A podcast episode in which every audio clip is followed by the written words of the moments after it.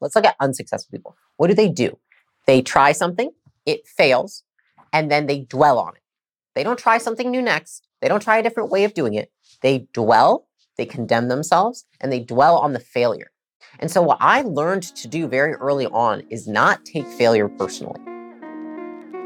How do you create an unshakable business? I crossed $100 million in net worth by the age of 28. Now I'm growing acquisition.com into a billion dollar portfolio.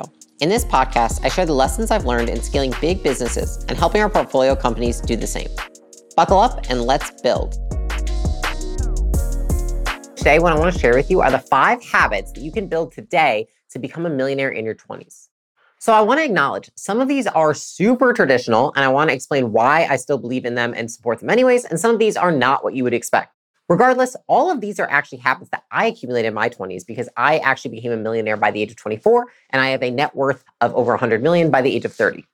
The first habit that you can deploy to become a millionaire early on in life is waking up early. Okay, listen, I know a lot of people say this, but I want to say I've learned through experience when I was 17, I worked at a cafe, and because I took class later on in the day, I had to do the opening shift. And I remember when she was like, "Okay, great, you're going to do the opening shift, so I need you at work by 4:45." And I was like, "What the fuck? 4:45? Are you fucking kidding me?" I was like, "Jesus Christ!" So I learned very early that getting up early was actually an advantage because at first I was like, "Wow, that's insane! I don't want to get up that early. That sounds ridiculous. I'm going to be exhausted. It's going to be terrible." Here's the thing: I didn't realize that this would translate to success later on.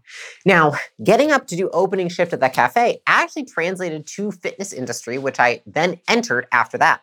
So when I got into the fitness industry, I would have to run classes at 5, 6 a.m., and I would be at my last class by 8 or 9 p.m. And so again, I got into this habit of getting up extremely early, like 3:45, 4 o'clock. Okay, I'm not saying you need to get up at 3:45 or 4 o'clock, but I think getting up before 6 a.m. is a habit that a lot of successful people have. Now, there are a lot of successful people that also stay up late. The point of this habit is that by getting up early, I was able to do more than most people did. Now, for others, it might be that staying up late allows them to do more than most people do.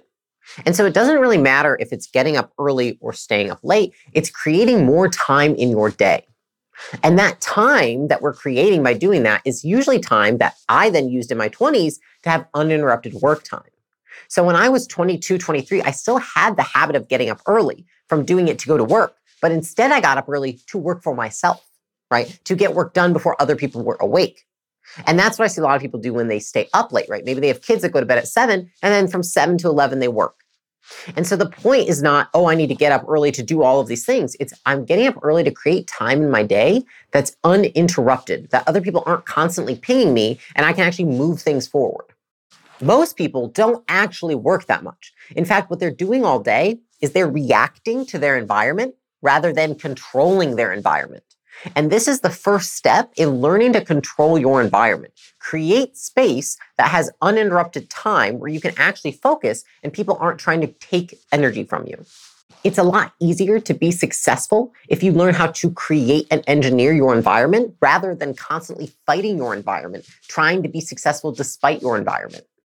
The second habit that can make you a millionaire is taking walk or workout breaks. Okay, I started doing this in my 20s when I was like 23. And the reason for it is I felt like I had a lack of energy.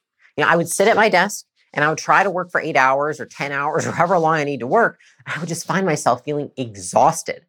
And rather than chug energy drinks all day, because a lot of people assume that I drink a ton of caffeine when I don't, there's a lot of days I drink no caffeine. Um, instead, I put intermittent breaks in my day so I can keep my energy up. And so I call this the split shift.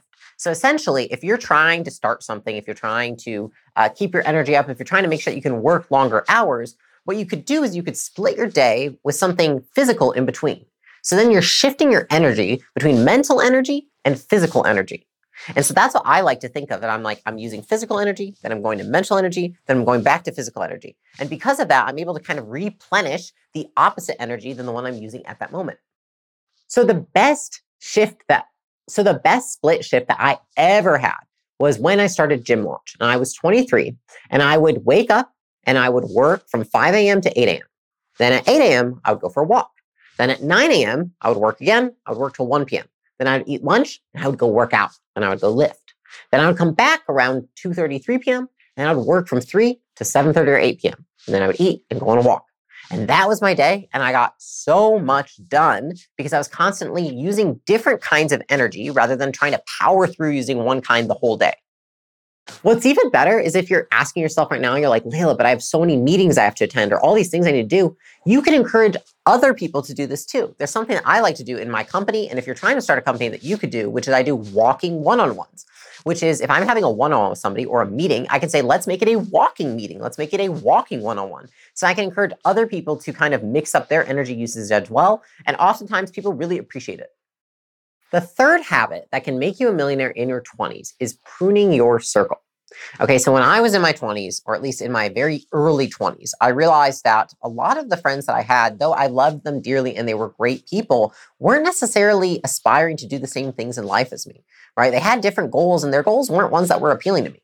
I started listening to Tony Robbins and Jim Rohn. I heard them all saying it's very, you know, you become who you hang out with.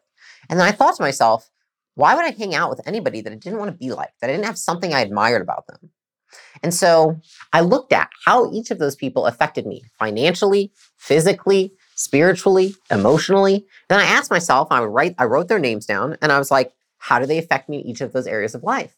And I realized that a lot of my friends at that point in time were actually detracting from all those areas of my life rather than adding to those areas of my life. So, ironically, without even them knowing, because their goals were different than mine, they were actually encouraging me away from my goals rather than towards my goals. And so, something that I've learned to do over time, and I've probably done, I want to say like four times in my 20s, is constantly prune my circle right? Because what I noticed is that, you know, I had that group of friends and I pruned my circle. I got new friends that I actually felt like I wanted to be like. And then eventually within, you know, a year, two years, I realized, hey, maybe these friends actually, the friends that were good for me at one point, now aren't good for me at this point. And so as I moved through seasons of my life and the vision of who I wanted to be continued to get bigger and bigger, I had to prune my circle more and more. And so if you're trying to become successful, if you're trying to make more money, if you're trying to achieve a goal, if you're trying to become a millionaire, you have to look at the people you're hanging out with. And it doesn't mean you do it one time. It means you might do it every year, every two years, maybe even every quarter, depending on how fast you're growing. It's something that you have to continuously do over time because you want to make sure that you're hanging out with people that you want to be like. The fourth habit that you can acquire in your 20s to make millions is to learn from the mistakes of others. Okay. I once heard someone say the only difference between humans and animals is that humans can learn from others' mistakes, whilst animals can't. I remember that really stuck with me because I started thinking about it and I was like, what's the advantage of that?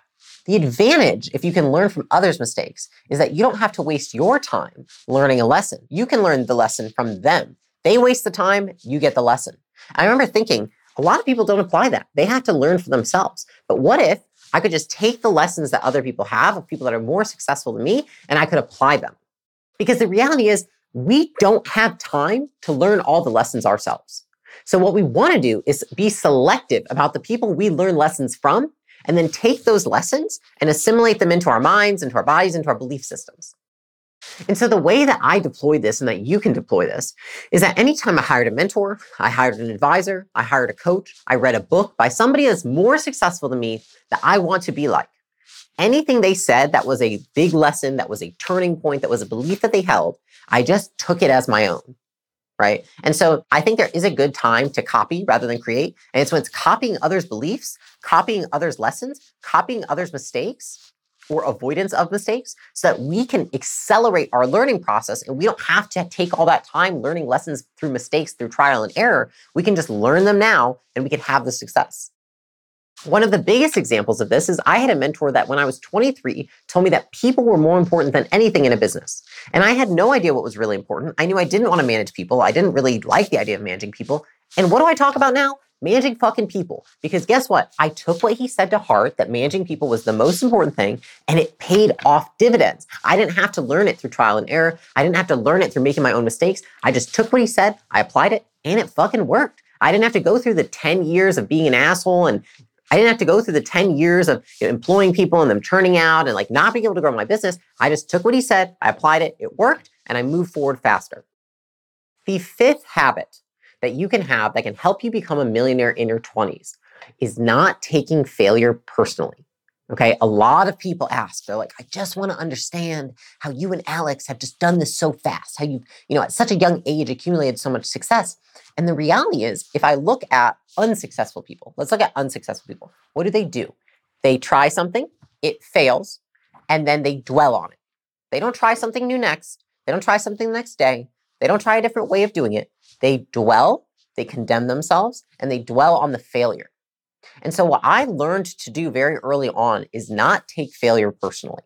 So, what did this look like? When I was building Gym Launch, we would fall on our faces time and time again. Something wouldn't work. We would try something else. Something else wouldn't work. We would try something else. What I learned is that dwelling on my mistakes was unproductive.